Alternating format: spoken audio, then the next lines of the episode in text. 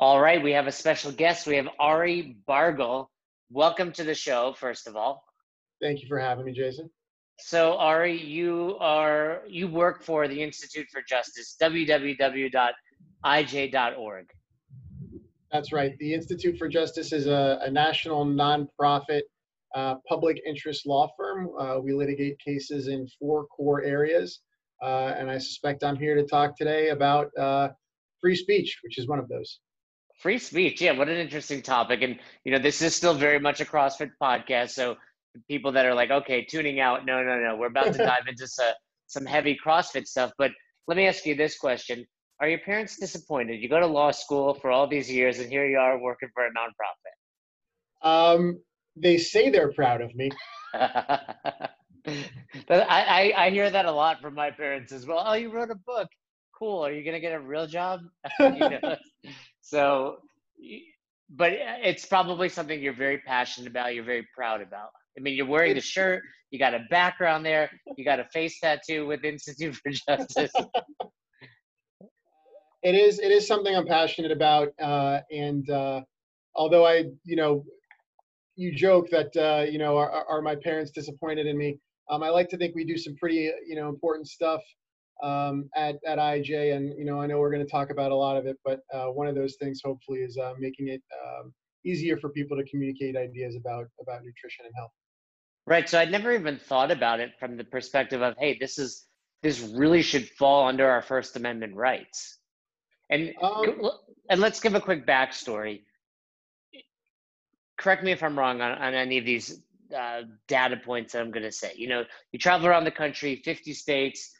For some reason, nutrition and dietary guidelines are a state-by-state governed issue, meaning the rules in New York are different than Colorado, which are different than Florida. Some are very lenient and like, hey, that homeless dude down the road can give out as much nutrition advice as he wants. And then some states like Florida, one of the tougher ones, is like, hey, I don't care if you run an affiliate, you've taken Precision Nutrition, you've taken the nutrition course, you cannot say anything unless you have, these credentials behind your name. Is that a pretty good summary of it?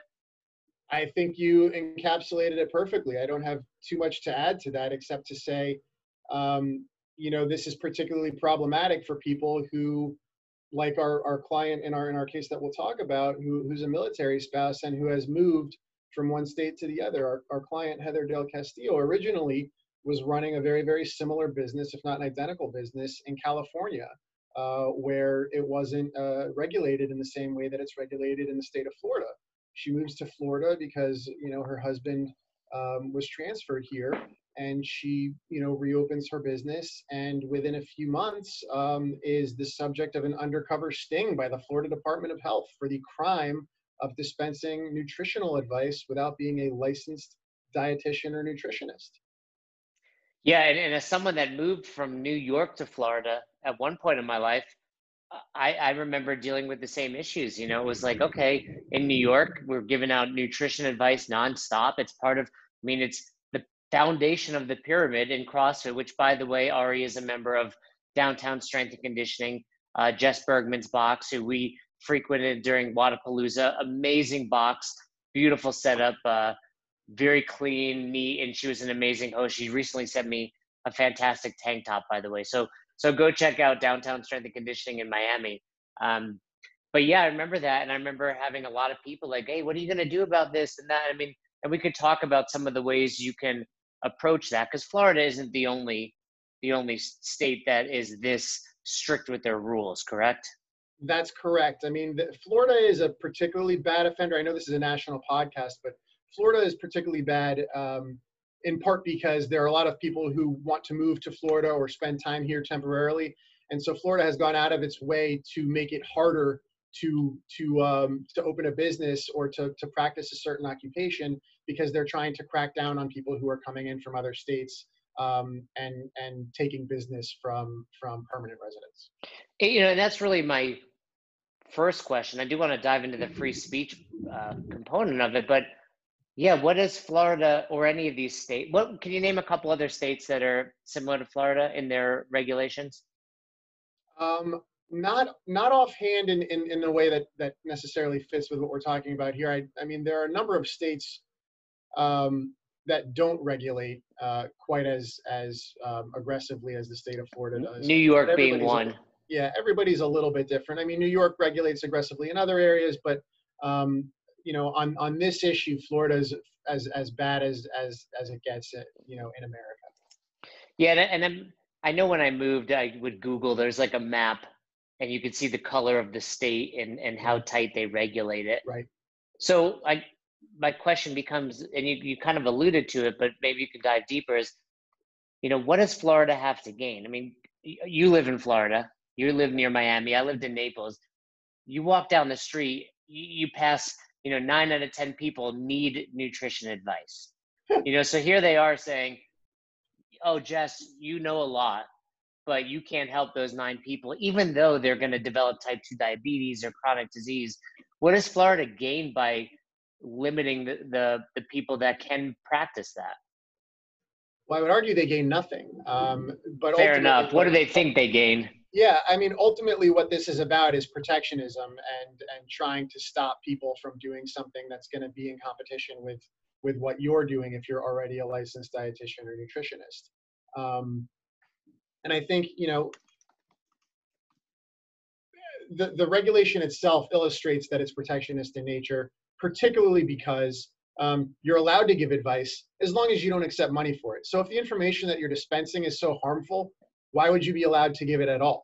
The only question is whether or not you're able to earn a living doing it. If you're accepting money for it, then it can be banned by the state of Florida, or Florida's law would ban it. But if you're doing it for free, you can go ahead and do it as much as you want, no matter how harmful it is.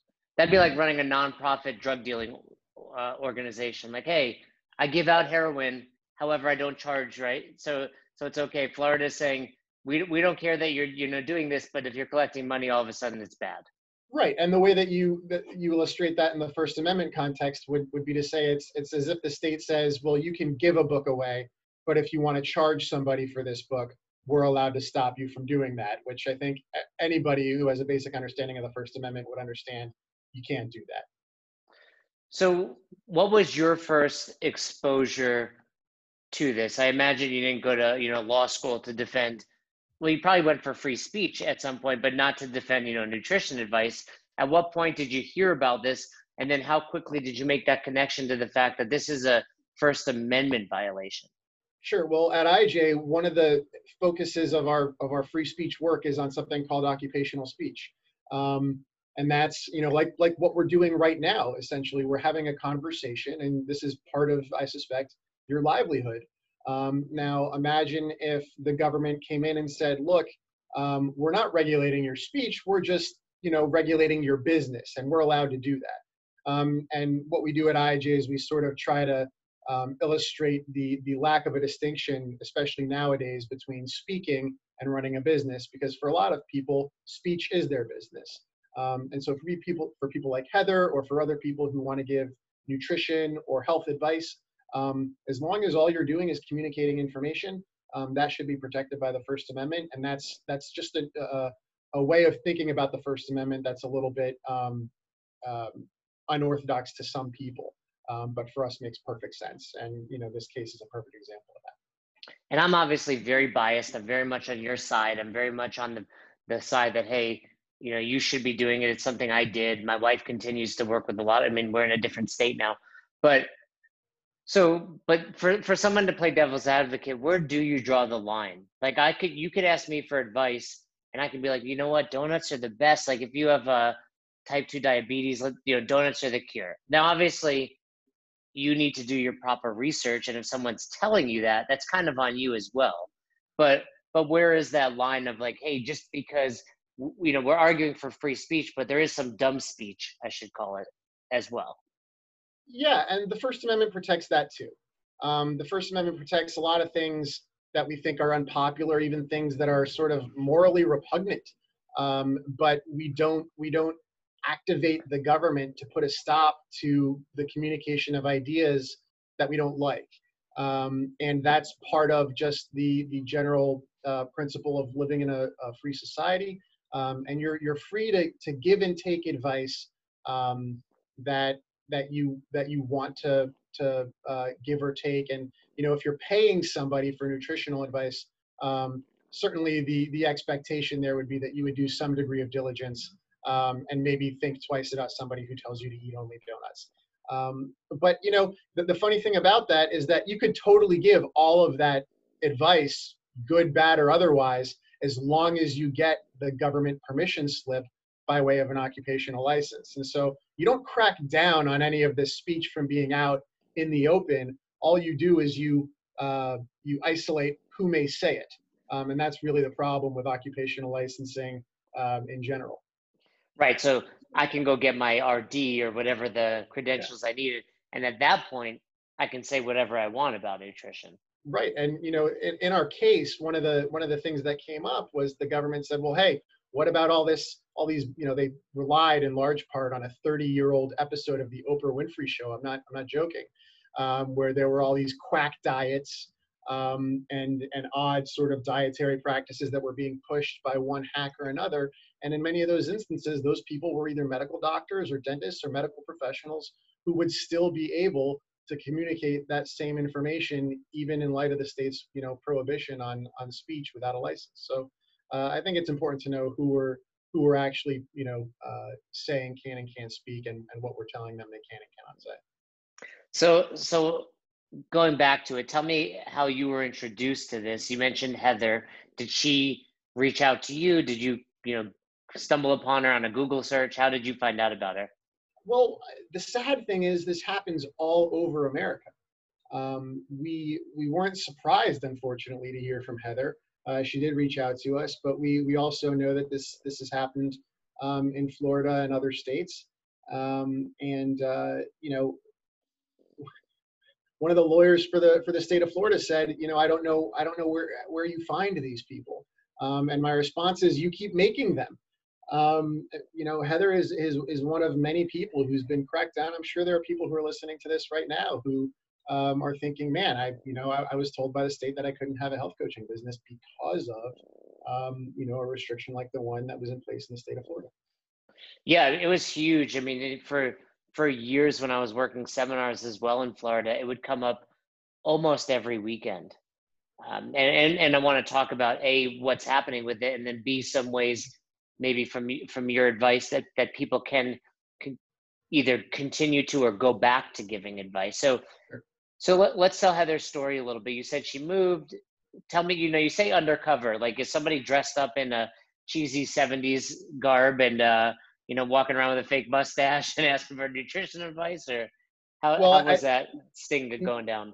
Maybe for our drunk history reenactment of this case, we can do a drunk history version of this. Yeah, we'll do it up that way. That's how we'll dress like the evil goon bureaucrat. But no, I mean it was pretty straightforward. She just got an email from an enforcement agent at the Florida Department of Health, posing as a would-be client, and this person, you know, Pat Smith, said, I, you know, I've got some questions, and can you help me out? And Heather responded, asking for a little bit more information, but that alone was sort of enough to put her on the state's radar. And a short time after that, she got a cease and desist letter from the Florida Department of Health.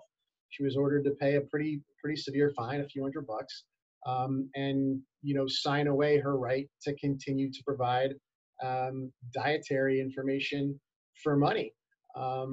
And that was a huge blow to her. She had just moved here from California. She was getting her business up and running, and soon enough, she was told that she had to shut it down. Is that entrapment? Not under the legal definition of it. But I'm just throwing that out there. I don't remember what that means.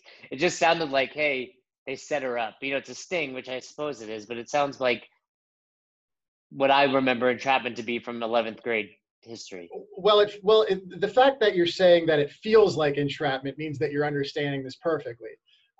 This certainly wasn't a person. You think of typical criminal investigations: person does bad thing, police find person who did bad thing. They don't usually go around looking for people who haven't done the bad thing yet. But that's what happened to Heather. It's probably not legally entrapment. This is how undercover investigations tend to work, sort of across the board. You know, it's not, the government didn't plant the seed in Heather's head to do this. So that alone sort of gets them out of this sort of entrapment feeling area that we immediately found ourselves in.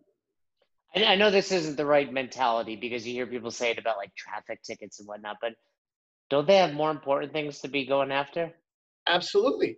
And we know that because nobody has ever been hurt by unlicensed dietary advice. Yeah, they weren't like, oh, he wound up ballooning up to 700 pounds, going on that show, you know, my 700-pound life, and dying. Right, and you know, we know, for example, that you know, there are plenty of states that don't license this. And if this were such an important area to regulate, then you would think that people in those states where diet speech is unlicensed, you would think that those states would, you know, have a rash of diet speech related injuries and illnesses, and they don't. In fact, some of those states are more healthy than Florida. Where is the line for this? So in other words, Heather moves to Florida. If she gets, you know, a lot of these people that are doing this, myself included at the time, it's virtual. So I may be living in Florida, but I have clients in other countries and other states.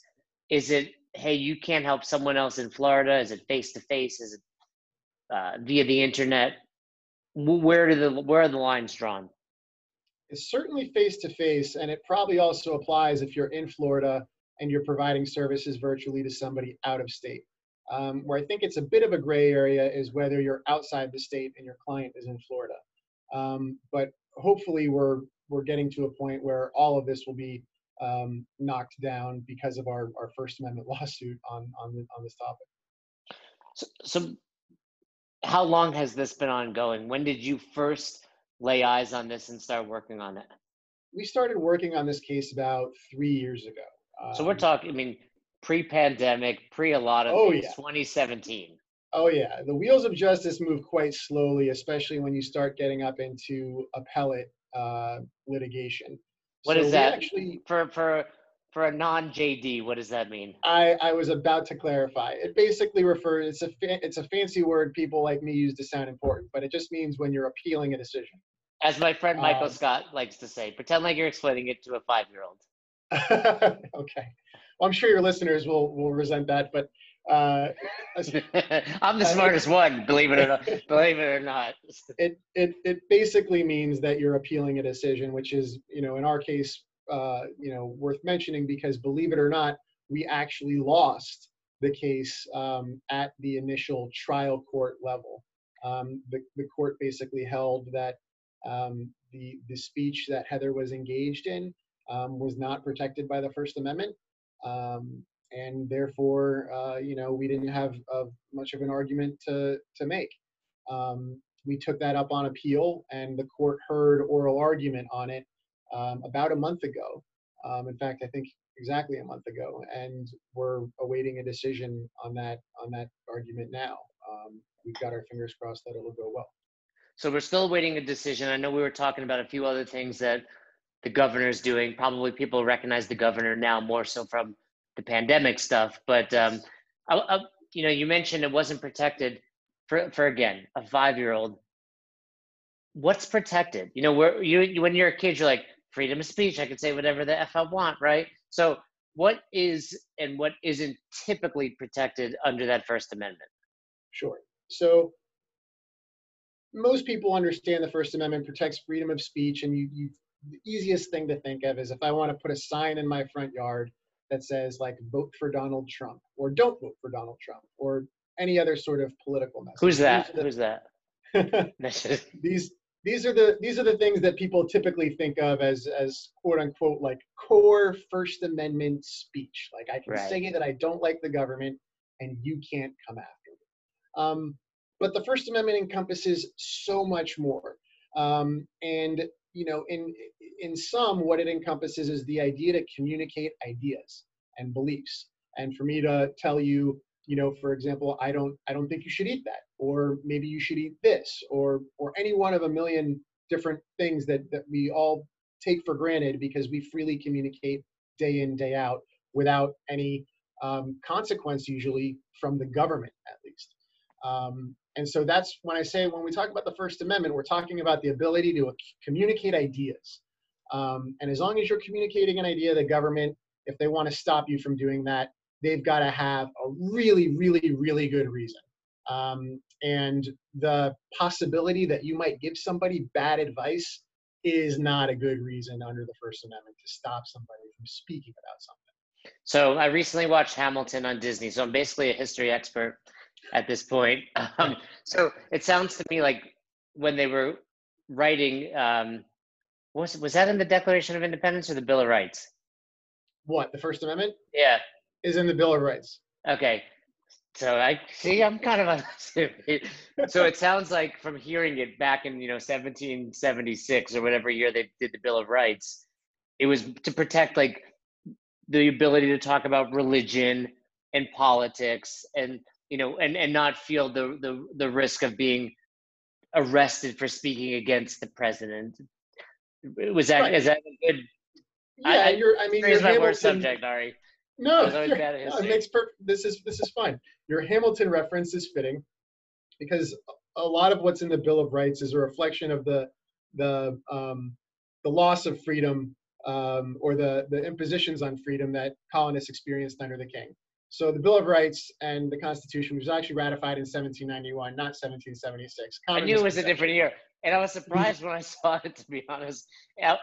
When you don't pay attention to history, just like everything was 1776. You're like, wait, the first president wasn't until the 80s? Like, all right. The Declaration of Independence was 1776, and we had initial founding documents called the Articles of Confederation that predated the Constitution, but we're really far afield from CrossFit now. Where were you in 1994 when I was failing, 10th grade history? But, the First Amendment protects a lot of freedoms. It's all encompassing, protecting basically your freedom of conscience. It protects your right to practice your religion or to not have a religion if you choose, the right to say what you want, and the right to criticize the government and communicate other ideas that might or might not be popular. It's one of our most off-cited American freedoms, and it's one of the things that courts take most seriously when you bring challenges, constitutional challenges, in court to vindicate the rights. Are there avenues of the First Amendment, the freedom of speech, that are not allowed that you stand by? Like, are there things that the government can say, hey, despite the First Amendment, you do not have the right to do X, Y, or Z? That, again, a history lesson. Sure, I understand the question. So you might have heard the example of like you can't yell fire in a crowded theater. I have heard that, yeah. Yeah, and so that's reference. That's going to put people at risk. They're going to start screaming, acting crazy. That example of fire in a crowded theater is sort of overused because people like to say, well, you can't say that because that's the equivalent of yelling fire in a crowded theater. And most of the time when you hear people say that, that's them outing themselves as not knowing what they're talking about. But the idea behind it is the rare instance maybe where you can tell someone you can't say that is when the result of the speech is likely to be like immediate, imminent, obvious chaos. And the example of immediate, imminent, obvious chaos would be to yell fire in a crowded theater, which would of course result in mayhem. Anything short of that, you generally have the right to say, and that's a freedom that I think we all should enjoy and often take for granted until it's you who wants to say something and somebody else is wagging their finger in your face saying you can't say that. Yeah, very different than saying, hey, we recommend eating 40, 30, 30. That's not right. Quite as consistent with yelling fire. Sorry if you hear my dog snoring on my lap over there. That's not my stomach. He's fast asleep. He's fast asleep. All this nutrition talk is making me hungry. Yes, it's quite comforting to know that that's actually a dog snoring. So, and as I'm saying that, I'm like, the people that are getting this letter are most likely people, whether or not we all have the same nutritional beliefs, whether it's macros or zone or paleo or keto, are probably doing something for the right reason. Like they're trying to help someone, you know? So there's the point is, I don't think anybody got the letter that's purposely trying to sabotage someone's health. Of course not. Most people don't go into business or start up a new venture with the intention of scamming or hurting people. And there are laws in place for those who do that. Heather was not one of those people, and nor were any of the people who were in good faith providing nutritional information to people who sought them out. So there's this very obvious sort of, selection process where I'm an adult and you're an adult, and we've decided to sit down and have this conversation. You're not paying me, but even if you were, or I were paying you, that would be the decision that we agreed to, that we reached together. And that's kind of the idea behind the free exchange of ideas, is we can talk about things. You can charge people money to listen to what you have to say, which is what happens when you're an expert. People pay you to find out what you think about things. And it's no different for health coaching and diet advice. How many people would you say have gotten this cease and desist letter? I don't know if the state actually keeps data on this, and I don't have the precise answer, but it has to be in Florida alone in the hundreds. Based on the number of that's an educated guess, just based on the number of phone calls that I fielded just myself. And I'm only one person in a much larger organization. So Heather gets this letter. She gets a fine. What were the next steps? She reaches out to you. You said you took it to court. At first, what you were trying to do was rejected. Is that the right word? That's right. Because then you went to the appellate court later on. That's right. We said Heather has a right under the First Amendment to speak about health coaching and nutrition with her clients. And the court rejected the idea that the First Amendment protects this type of speech. And that basically ends the case right there at the trial court level. We appealed that decision, and we said, yes, this is speech. It is protected by the First Amendment. And given that protection, the government can't censor Heather without a really, really good justification. It's called, in legal terms, what's known as strict scrutiny. The courts are going to look really, really closely at the regulation to see if it's absolutely necessary, if it's doing exactly what it sets out to do, that objective is legitimate, and that it couldn't do that, it couldn't accomplish that goal through any less restrictive means. And if we're right, and I believe we are, that this is speech protected by the First Amendment, then it's almost certainly going to be struck down as unconstitutional. So it gets rejected. How long ago was that? You said you found out about this in 2017.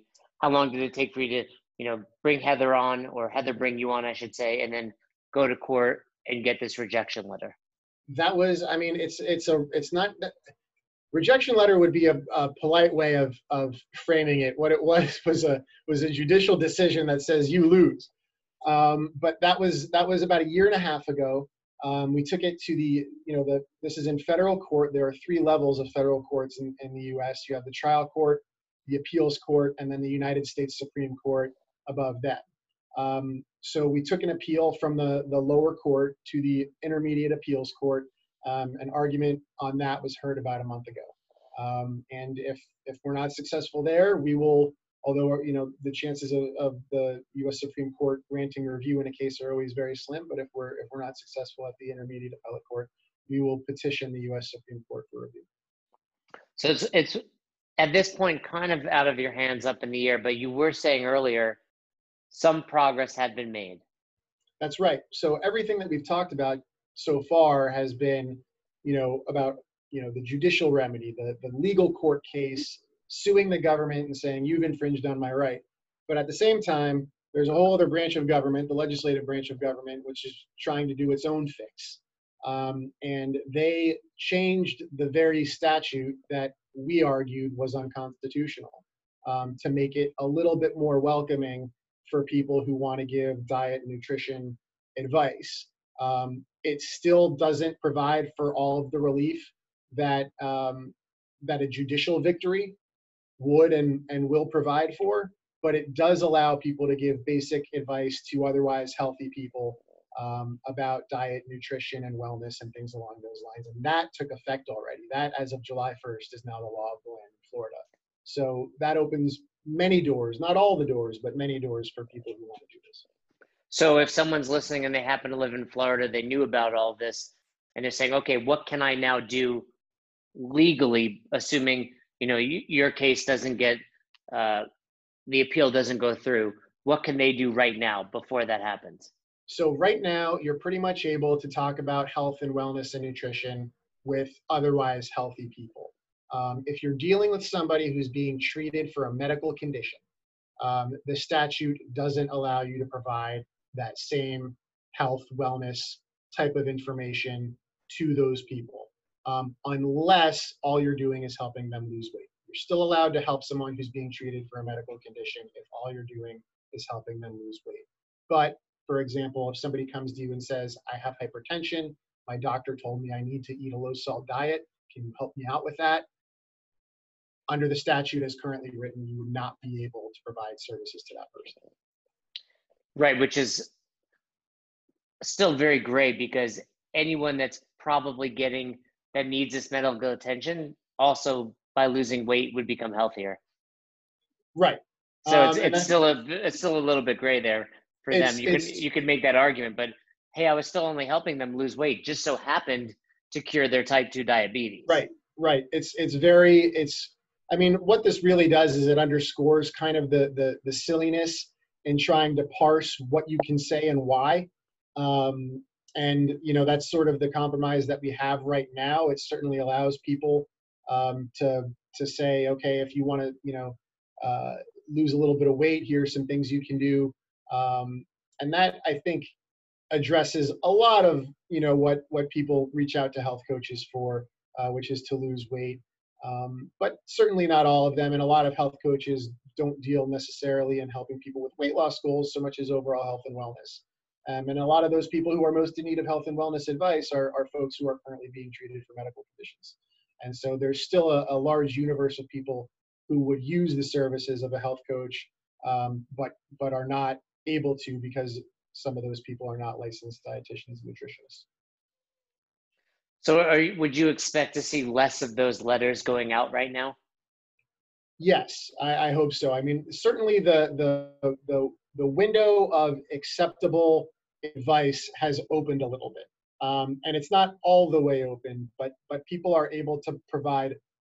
I mean, before you couldn't say anything to anybody in exchange for money if you were talking about diet and nutrition. And now there are plenty of instances in which you are able to provide that information. So it's definitely not as bad as it was, but hopefully it'll get even better if our legal challenge is successful and really opens things up entirely. When do you expect to have an answer on that? It's always tough to gauge when a court is going to rule, but I like to think we'll get something in the next couple of months here. But things do move slowly, particularly now. It's really hard to guess when you'll get a decision, but it usually takes them a few months. If you're successful, do you intend on taking that to other states that are under the same laws? Well, if we're successful, we're in the 11th Circuit Court of Appeals, which covers Florida, Alabama, and Mississippi, and Georgia. So actually, it might not be Mississippi, but although I think it does. Anyway, parts of the Southeast. And so it'll certainly have an impact in much of the southeastern United States, and likely beyond, because it'll sort of be an indicator to other states, hey, a federal appellate court, appeals court, just reversed or struck down, you know, a licensing law like the one that we have on our books here. That probably means it's going to be unconstitutional elsewhere too. Certainly we won't know for sure unless the U.S. Supreme Court rules, and then that obviously has broader impacts across the entire country. But getting an intermediate appellate court victory on this issue would be monumental. And in the meantime, is Heather just kind of hanging tight, like she has to just sit there and wait for this? Or now that this other law or change, she can at least start working with healthy people? Right. Well, that's exactly right. She, along with every other person who wants to provide, you know, wellness or nutrition counseling in Florida, can do that, subject to the limitations currently in the new statute. But, you know, again, if we're successful in our legal challenge, Heather will be able to talk about even more things than just weight loss, for example. And that'll be true for everybody else who wants to provide similar advice. This won't apply to just Heather. This will be everybody. So one of the arguments I've heard to this over the years is, and I have friends that are RDs and some other credentials, honestly, I don't remember the letters, but they would always say things like, well, I go to school for this. You shouldn't be able to just do it. What are your thoughts on that? Well, you know, I think what we hope is that anybody who's giving any sort of nutritional advice would be educated. And the idea is that the quality of advice they provide will be good. There are a lot of different ways to be educated. One of them is to go to school, which Heather did, and many people who do things like what Heather did which is a very inartful way of saying many of the folks who do this also go to school. And many of them are very, very well read. So I think the goal should be making sure that people are providing information that's not harmful. And to the extent you're not doing anything that's harmful, I think we should all, you know, understand as a society that that's okay. People can provide information to other people. Your information might be better information than mine. Maybe that's because you went to school, or maybe that's because you're very, very well read and you know this top to bottom because you've devoted your life to understanding it. You know, a lot of people who went to school provide rotten advice, but they have the credential. And so I think the understanding is that there's not necessarily a very big correlation between being credentialed and being good. And you know, what we want is a broad universe of smart, well-educated people or well-informed people providing information. And I think the market will tend to sort out people who aren't very good. And with that being said, though, where do you draw the line, right? So same for an attorney, same for a doctor. Where do we draw the line, and where do we start to decide, hey, no, for these careers, you must have the, you know, degree from a medical school or from a, you know, a law school, et cetera? Sure. You know, there are a lot of ways to regulate without requiring a license. You know, an auto mechanic is an ASC certified auto mechanic. Anytime you go get your car fixed, you want to see that ASC certification hanging up in the garage. That's not a government issued license. That's a private certification that most mechanics strive to get, because it demonstrates a level of competency and mastery that you know that your customers look for. So when it comes to drawing lines about, you know, acceptable speech, I'm hesitant to really say that we ought to draw one. But I think what we can do is we can be a lot smarter and more deliberate about how we credential people and how we create barriers to entry. And one of the things that I think people should always be thinking about doing, especially once there's a community like there is with CrossFit or other types of organizations, is you can internally devise a certification system. You know, I think this is how it works with CrossFit coaches. I'm not sure if I'm incorrect here. You can tell me if I am, but I don't know if you need to be a state licensed personal trainer in order to be a CrossFit coach. Now, I think that a private certification, on the other hand, does make sense. This works for yoga instructors. It works for other people who might want to give advice, and it's up to the industry itself if it wants to devise a private certification. But if what you're asking me is, you know, when should the government tell people you can't say that?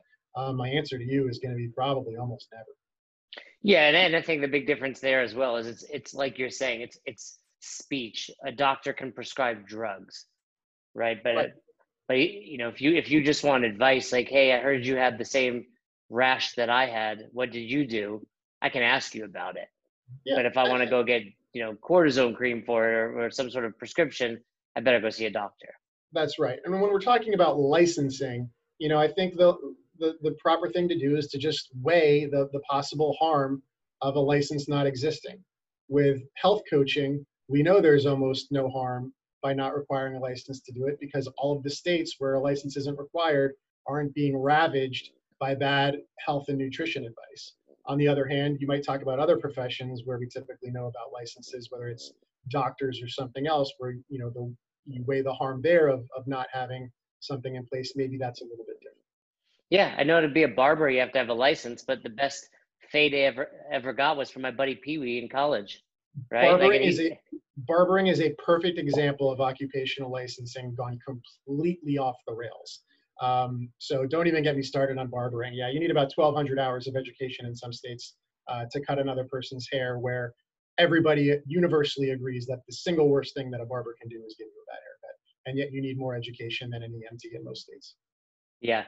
All right. So now that you're kind of in the midst of this, it seems like it's out of your hands.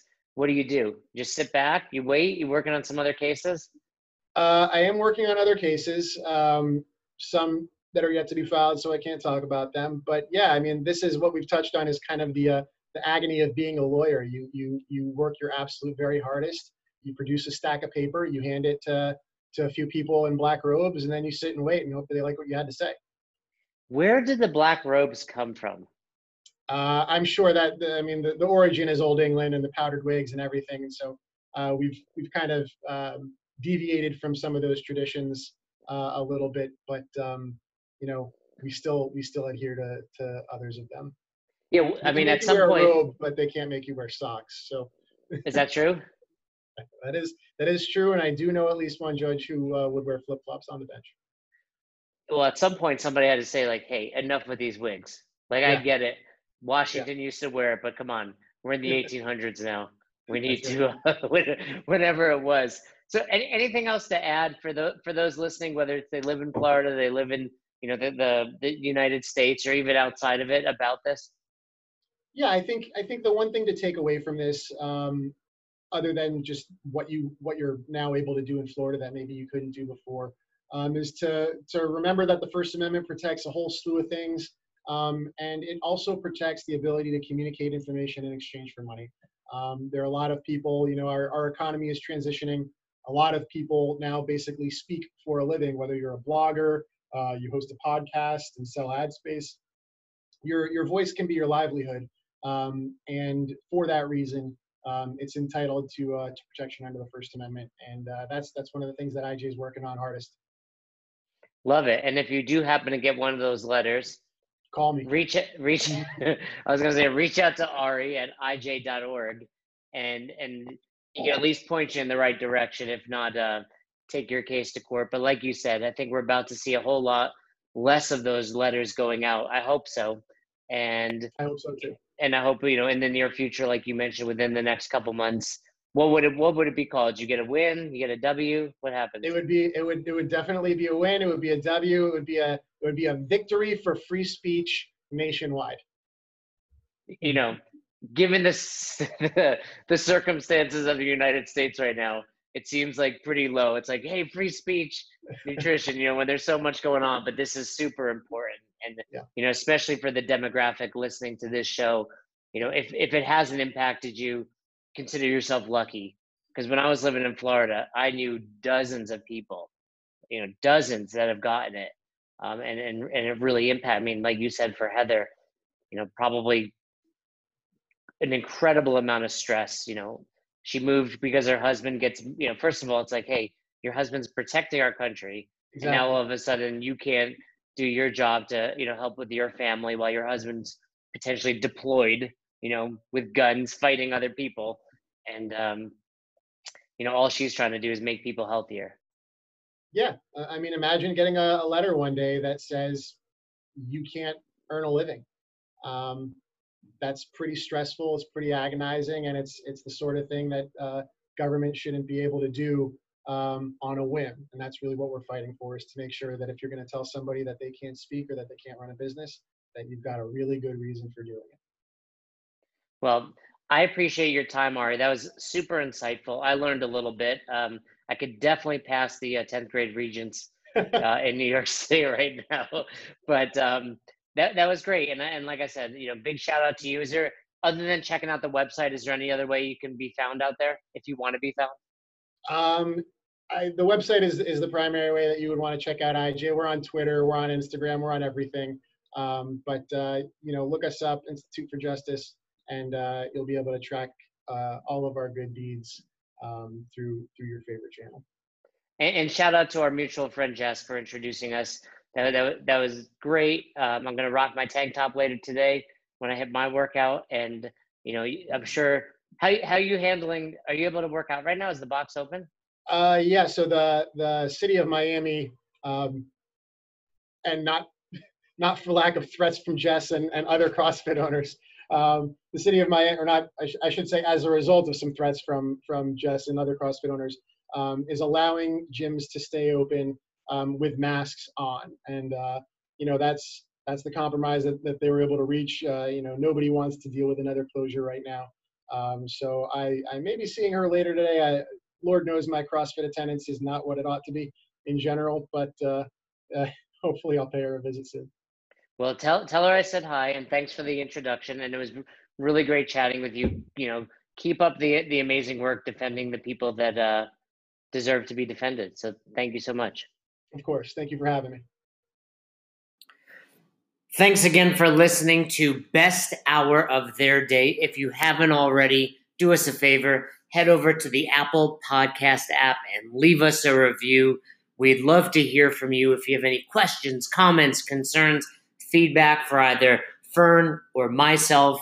Hit us up, besthouroftheirday@gmail.com, or send us a DM over on Instagram at besthouroftheirday. Once again, we couldn't do this without the amazing community, and you are a part of it. Thanks for listening. Thanks for supporting Best Hour of Their Day.